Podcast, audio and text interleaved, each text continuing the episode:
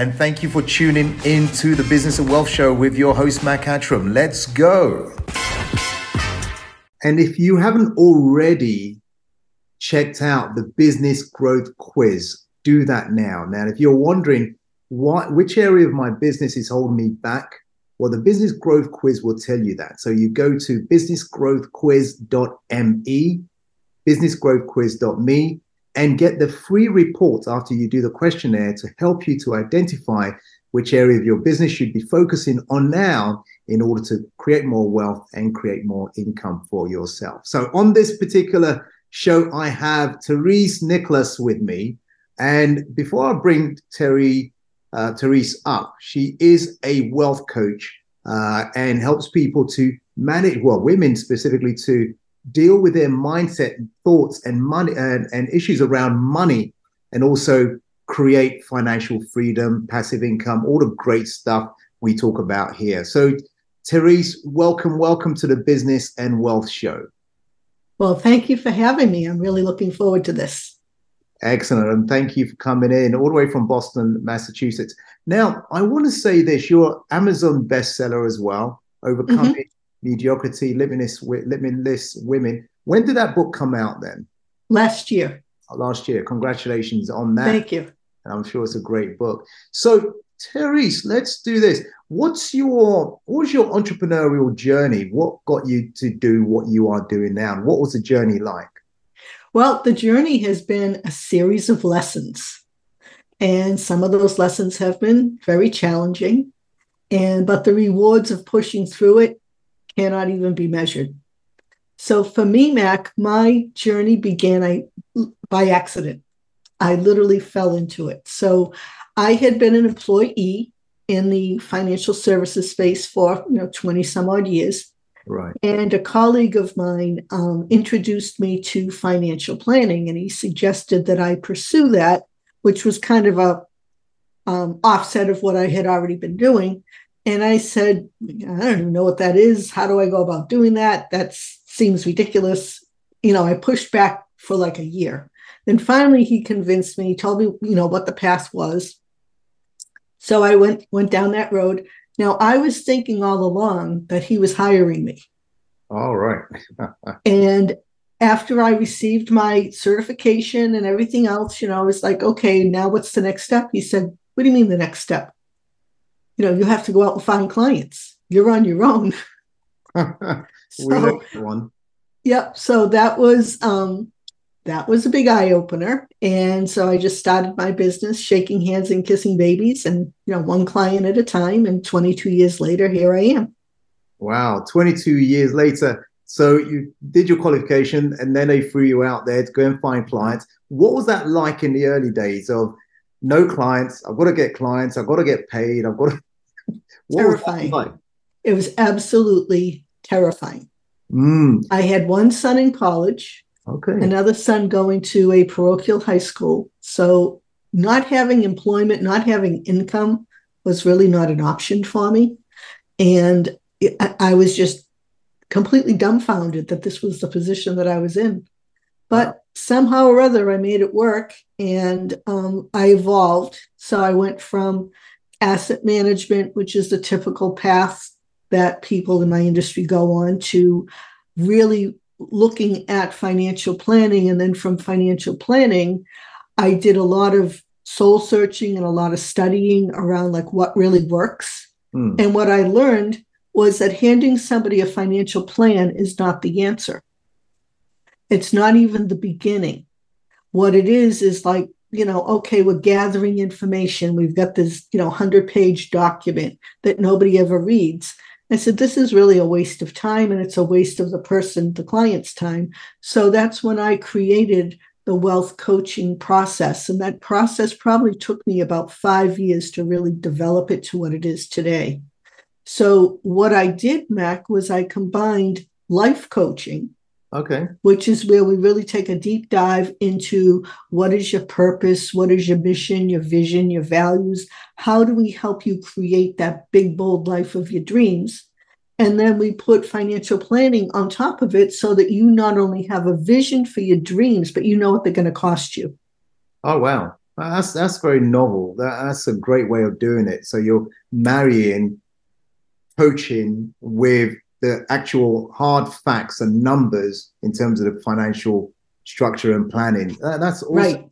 Tell me, you know, even with all of that, one of the things you talk about is if you want financial freedom, it starts with having clarity. Right. What do you clarity mean? is the first step to financial freedom. Clarity in what specifically? Clarity in what financial freedom means to you. Mm. Because what it's going to mean for you, Mac, and what it's going to mean for me and anyone else is going to be different. Right. That's to be expected. Where people get really tripped up, and I see this all the time with clients, is that they use somebody else's model of financial freedom and not their own.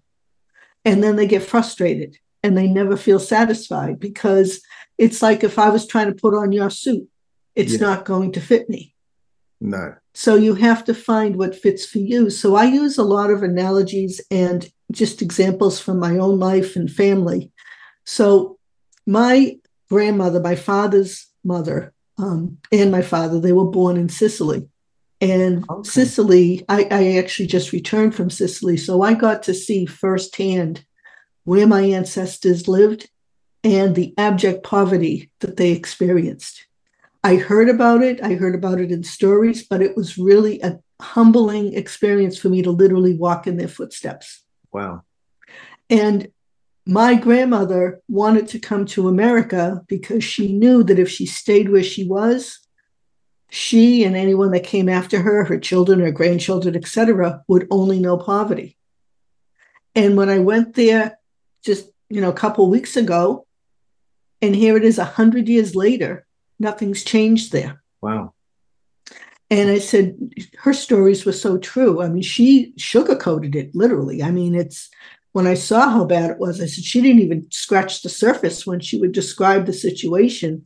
But I think that was all very intentional because her mindset was A, she had nowhere to go but up, right. and B, she could do it. Mm. She had so much confidence in herself. And this was, you know, a very blue collar person my grandfather my grandmother they weren't doctors they weren't professionals. Right. They worked very hard and just knowing how to manage the resources that they had and having an abundance mindset and also a gratitude mindset i really believe that that was her path to success. You know two two things you've just said there which is so critical i think a lot of people don't understand is having that abundant mindset and being grateful for what you have today. Mm-hmm. You have now, you can build upon. Right. A lot of people, maybe you've met them as well, talk about, I want this and I want this, I want that. And they don't realize they've got, they're in a good position already. Right. Exactly. And, yeah. So talk a bit more about that. Why is gratitude so important to having more and more and more of what you desire in the future? Well, I think it boils down to one word and that's happiness. I think at the end of the day, Mac, what we all really truly want is to be happy. Mm-hmm. And sometimes we wrap that happiness in the new car and the, you know, the vacation or the big house or whatever. And there's nothing wrong with that. But those are items. They're not making you happy. The happiness comes from inside. And that's where the abundance mindset and the gratitude, that feeling of gratitude is a happy feeling. So when you feel happy, you have this appreciation. More of it just shows up in your life. It's like opening a big spigot to abundance. You cannot feel abundant and ungrateful at the same time. Yeah, I love that. It's impossible. You can't you cannot feel that. If you feel ungrateful, you're not feeling abundant. If you're feeling ungrateful, you're not happy. And you show up that way. I mean, you know people, we all do that are just miserable and do you want to do business with someone who's miserable? Do you want to um, embrace their friendship? Do you even want that energy around you? You don't. You repel it, and they're they're repelling all the things that could be good in their life. It's like the old Dickens movie, you know, with Scrooge, right? When he was miserable, what happened? He had so much, and all he did was make himself and everyone around him miserable. When he had the vision and changed his whole mindset mm. realizing how much he had and just wanting to share it, his whole life changed. And I know that's a fictional character, but, but it really isn't in a way because we all know people like that. Exactly. I totally agree with you that with that. The um let's talk about financial freedom. Can you do you have like three steps, four steps, five steps to for hmm. someone to follow to say, hey, this is how you uh, create financial freedom? And you know, do you want to do you want to jump ahead with that? Sure, we can certainly jump into that. And financial freedom is not a number. That's step number one. Mm.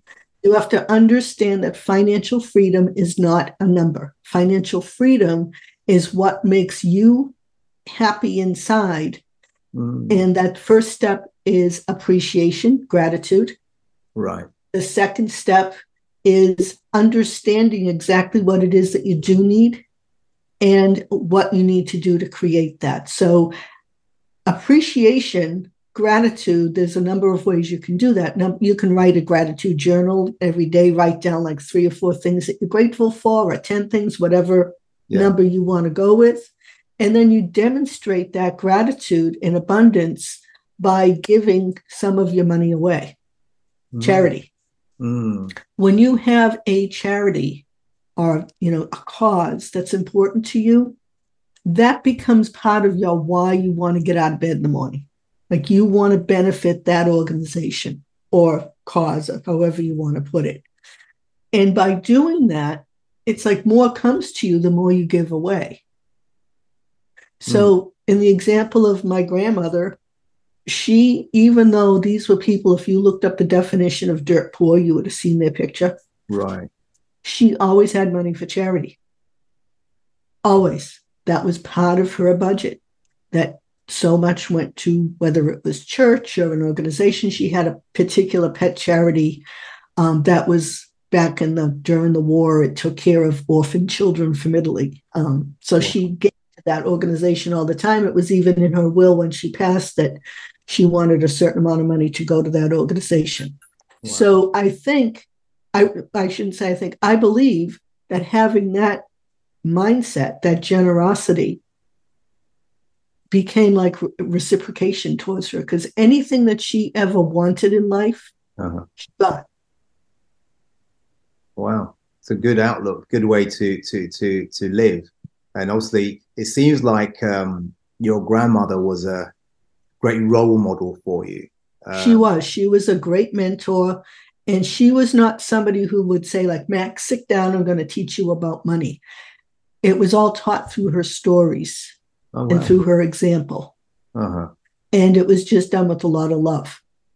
And, you know, when I think of like even the way that she would frame a story of how she lived in Sicily, which she called the older country, she would put it out there like, at one point, this is how, how life was for me, but now look at how life is for me. Amazing. You know, it's like you'd see like, oh, look at what I get to do. Look at what I have. Look at how I I get to enjoy my children, my grandchildren, you know, in yeah. my home and feed them. And, and, you know, these were the things that were important to her that she got to do that she knew she wouldn't have gotten to do if she stayed where she was. And that's the abundance thinking that you was talking about. And exactly. Right. The uh, I think we got to um, you said gratitude and appreciation. You said um, know what you want. Was there some other steps, or those are the two critical ones? Those are the first two critical ones, hmm. and I think that the abundance and the gratitude are probably two of the most important things.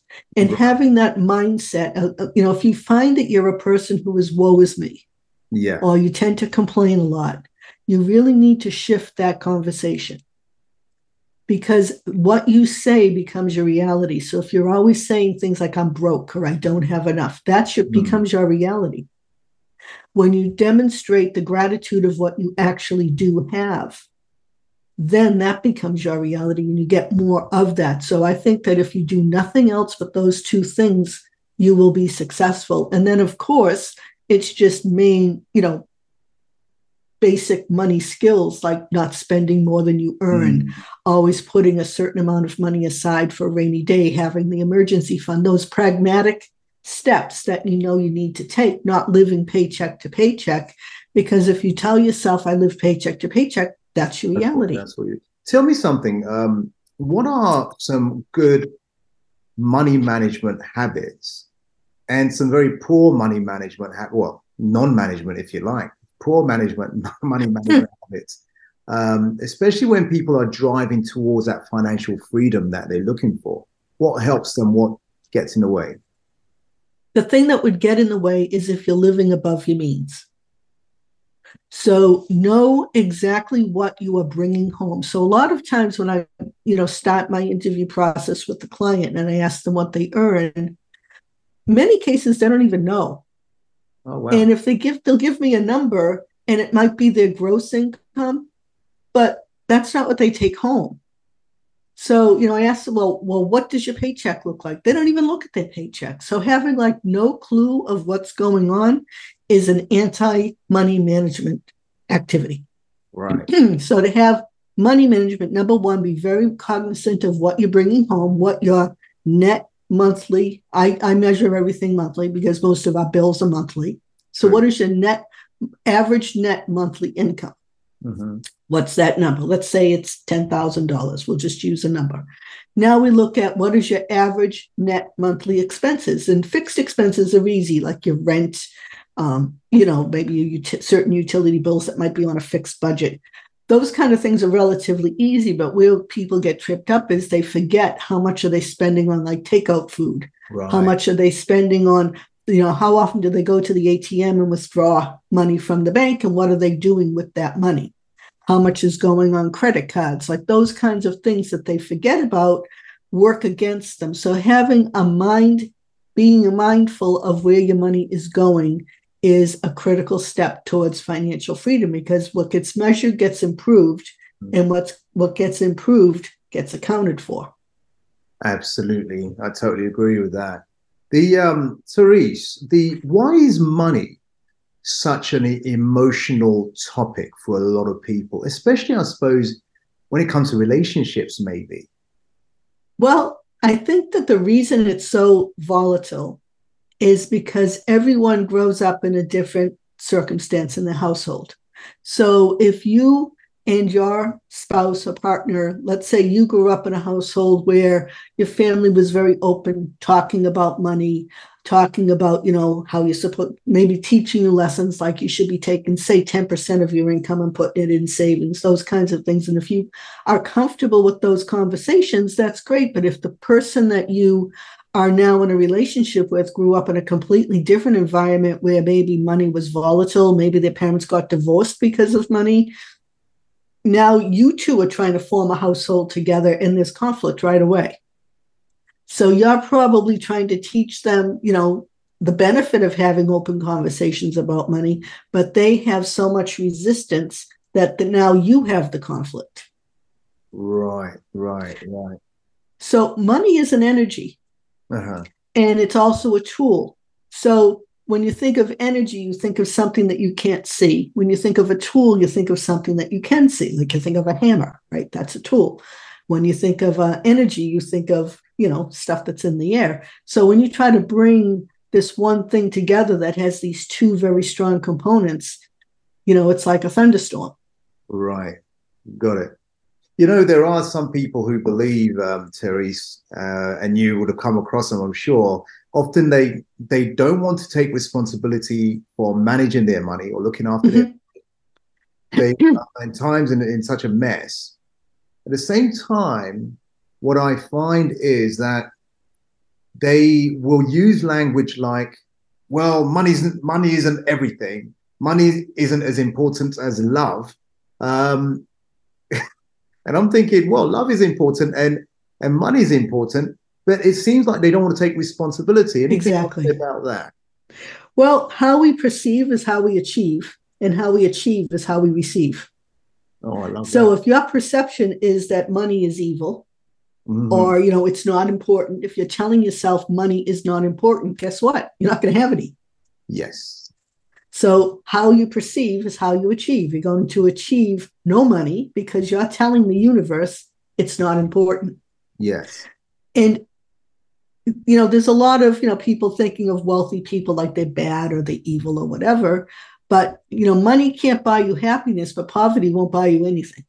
on the on the other side of the coin, definitely. Yes, yes, yeah, I love that. So, so yeah, it's on. important to just be responsible. Accept the fact that money is a tool that is in your life.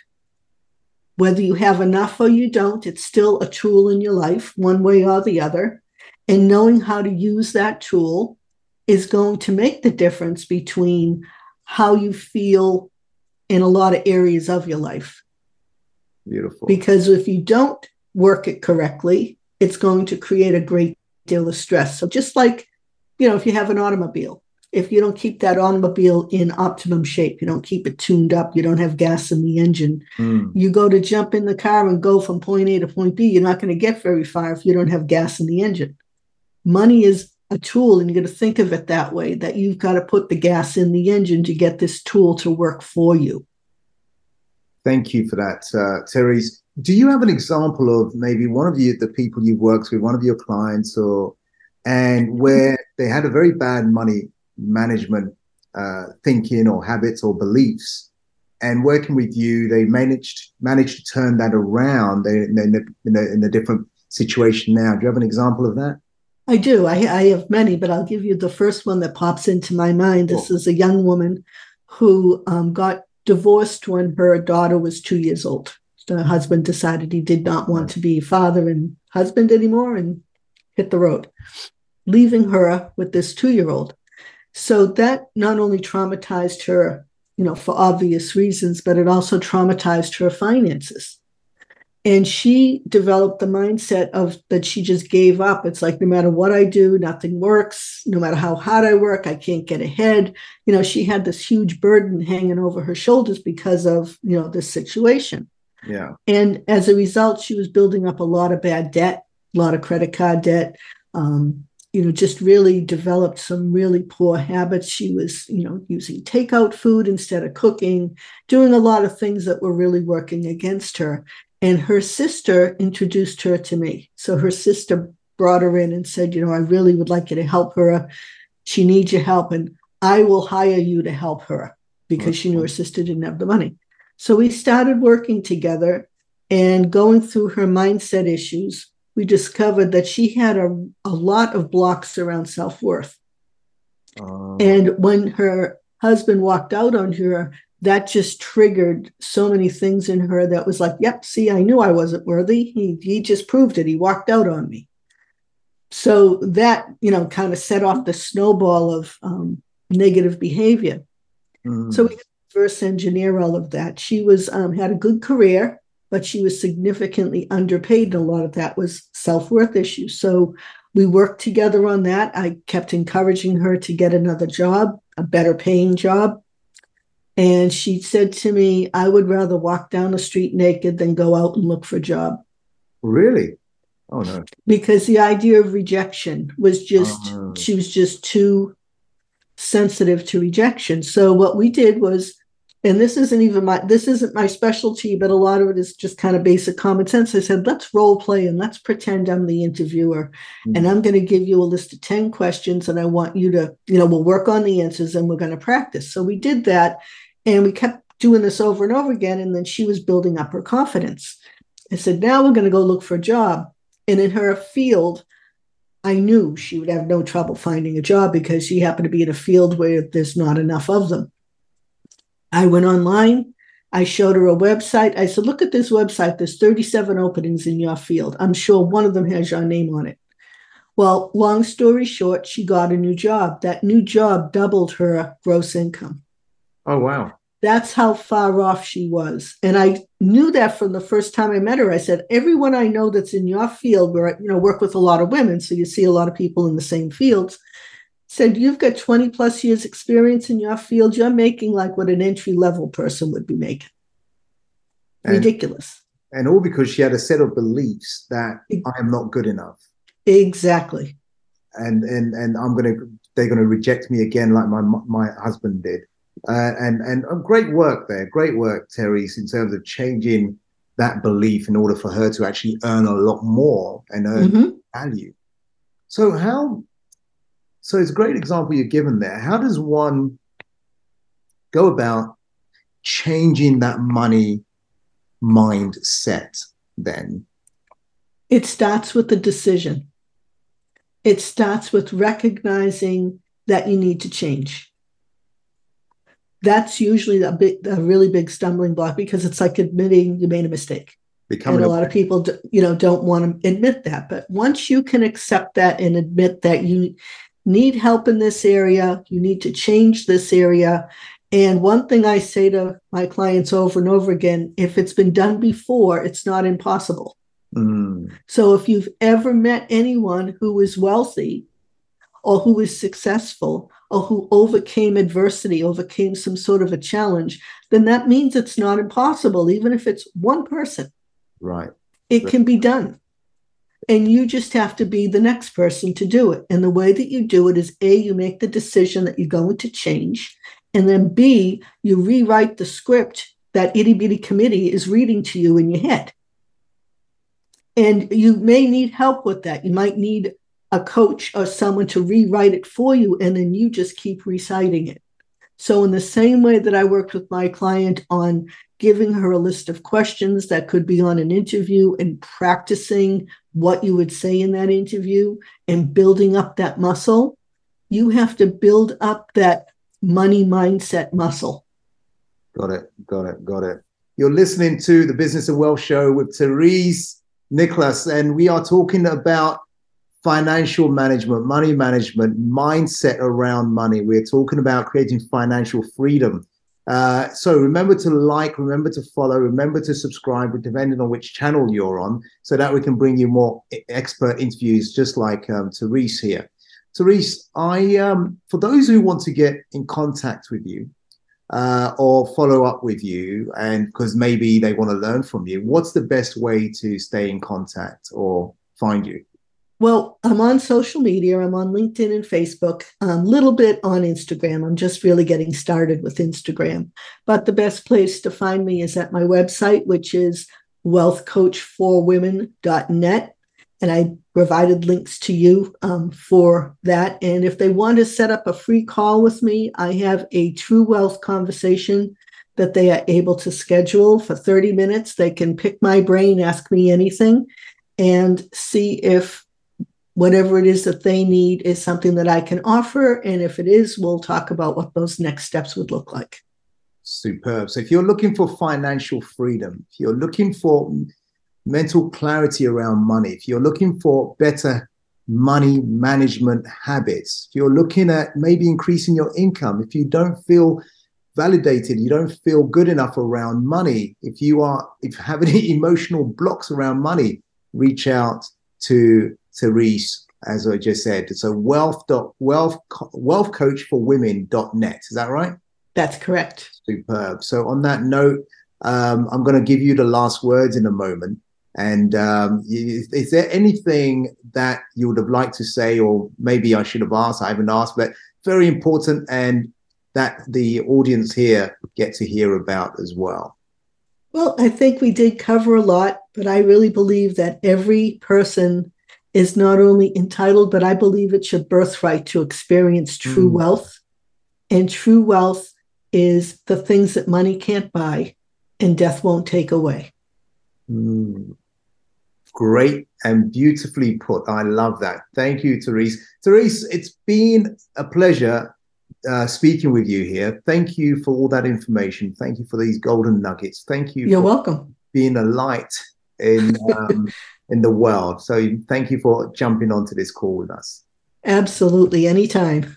You're most welcome. Have a great rest of your day. And thank you for listening. You are listening again to the Business and Wealth uh, show. And remember to make comments here. What did you learn? What did you pick up? What would you ask Therese? Put it all in here in the chat box as well. Thank you. Until we speak again, bye for now.